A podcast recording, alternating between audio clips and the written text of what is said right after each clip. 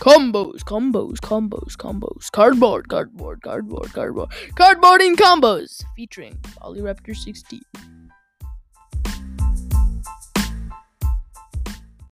Hey Commander players, this is Polyraptor 16 here, back with another installation cardboard and combos. I'm really sorry I haven't been um putting out some of the new episodes recently. Um I'm just not very consistent and I apologize. I have no excuses. I'm fully to blame for just being lazy and tired. Um, in my defense, school has come up and that's taken up a lot of my time. Um, but other than that, I take full responsibility. In this episode, we're actually going to be trying something a little bit different. Um, this episode is all about the some of the reasons why every parent should be glad that their kid plays Magic the Gathering. Now, I saw um a YouTuber called um uh the professor. His name actually isn't the professor, but he has a YouTube channel called Tolarian Community College, and it's all about Magic the Gathering. And he made a video similar to this, and I was so inspired, and I wanted to do my take on that. So definitely check out his video. You can just search it up into your Google search bar, and uh, yeah, you'll see it pop right up. But basically, this is inspiration, and yeah. So let's get into the first reason why every parent should be happy that their kid plays Magic the Gathering. So, the first one is it teaches kids a lot about money, you know, how to manage money. As a Magic the Gathering player, um you have to make a bit of a financial commitment. Um whether this is what separates the kind of more casual side of the players to the a little bit of the more hardcore Magic the Gathering fans. Um, the reason for this is you can decide to just be um, like a casual player who you know knows the rules of the game, has a few decks, plays every now and again, or um, a more hardcore mind um, Magic the Gathering fan, kind of like I am. Like I spend um, a lot of money on this game. This game is one of the more is a hobby that's more on the expensive side, and you have to learn to manage the money um, that you want to spend on this game, so you can um, as the new sets come out, you can you know figure out how much you want to buy, and it teaches kids a lot about how to manage money, how to save up for things, and it's a lot of financial lessons to be learned within this this card game. Um, so the second reason why every kid, I mean every parent should be happy that their kid play Magic the Gathering is the community. Magic the Gathering is a game that has a very wide following. In fact, it is the most popular trading card game in the world. At least I think it is. Pokemon might have topped it. I don't know. But Magic the Gathering was the OG trading card game.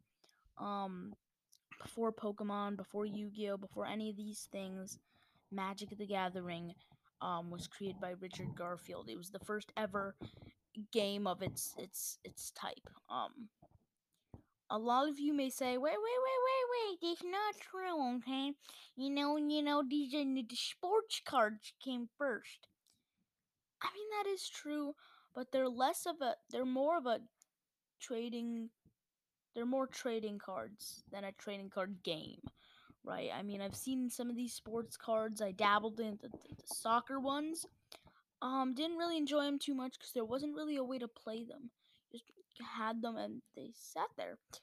Um, so yeah, definitely, um, probably one of the first ever trading card games, and from that, it has a very wide following. It has a very um, it has an amazing community full of wonderful people that can teach you. That's why Magic the Gathering continues to grow so rapidly, is because it has such a great community and new players don't feel like they're going into unknown territory because they have people that can, you know, kind of show them the ropes of this game and how it works and uh, all the rules of Magic the Gathering all the different formats. And this is a good time to note that this episode actually isn't um, commander centralized. It's not really about Commander. It's more about Magic the Gathering as a whole, as a card game, as this wonderful game that I love very much. Um so yeah, it does have a very great community and I have found that the especially the people at Brooklyn Game Lab have been very great. Unfortunately, um that community has been reverted to online communication because of recent global events, but definitely a really great community and definitely accessible to new players. Um so the next reason why every parent should be happy that their kids play Magic the Gathering is because it opens the door for a lot of creative thinking. So you can get very creative with Magic the Gathering.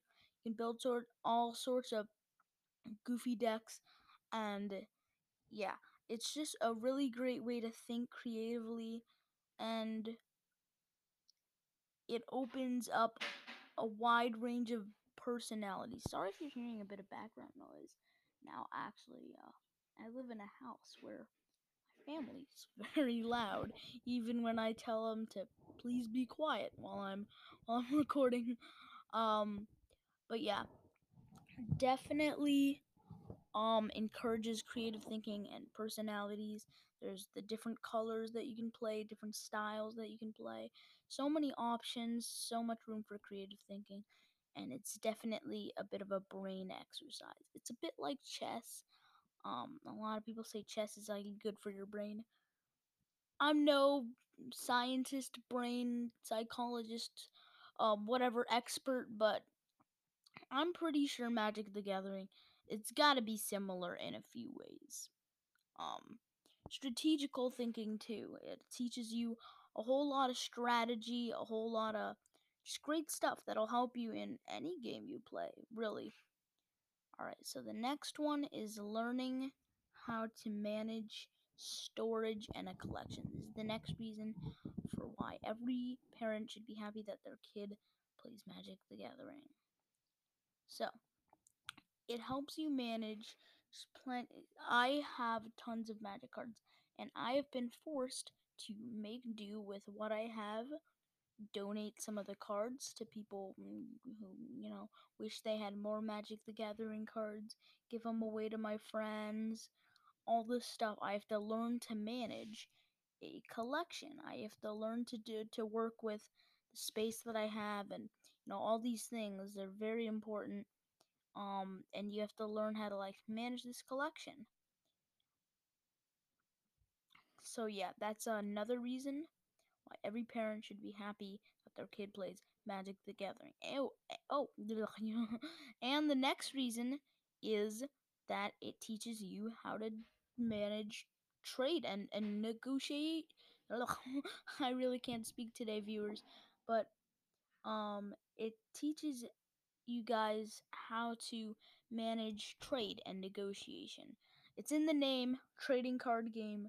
You're gonna be doing some trading. It's a it's one third of the title, so obviously it's something you're gonna be wanting to do. It's a huge part of Magic the Gathering, and if you're not willing to spend money on the cards you need, you might have a few friends who might be willing to pull off the old switcheroo with um, some of your collection to their collection. Um, so yeah, it definitely teaches you, you know, negotiation skills, negotiating trades, and at a very young age, that can be very important. A very important mental state to have. Obviously, you don't have to grow up and be a professional, you know, negotiator or anything, but like, I think this is a it's a good skill to have. I would say. I think that definitely learning this through Magic the Gathering is a great way to kind of um get a feel for trading and negotiating with your pals. So the next reason why I think every parent should be happy that their kid plays Magic the Gathering is because it gives them something to commit to. Right? You can't get your kid to you know commit to something, Magic the Gathering is definitely a great way because you make a commitment, you find out how much you want to commit, you find out if you're a casual or a hardcore. I find myself to be a hardcore. That may be different for you guys, but it definitely um teaches you guys how to manage commitment.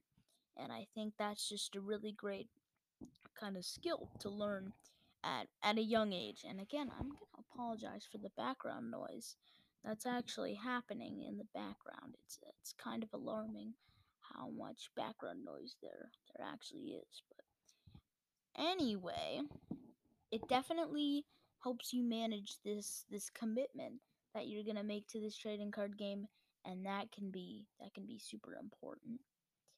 All right, and leaving on that note, I hope you guys definitely enjoyed this episode of Cardboard and Combos. If you enjoyed it, definitely subscribe to the podcast. We are on Spotify, Apple Podcasts, Google Podcasts, all the all the things, all the platforms. So definitely subscribe to us wherever you listen to your podcasts. And until next time, we'll see you later for the next installation of Cardboard and Combos. I hope you guys enjoyed, and we'll see you later.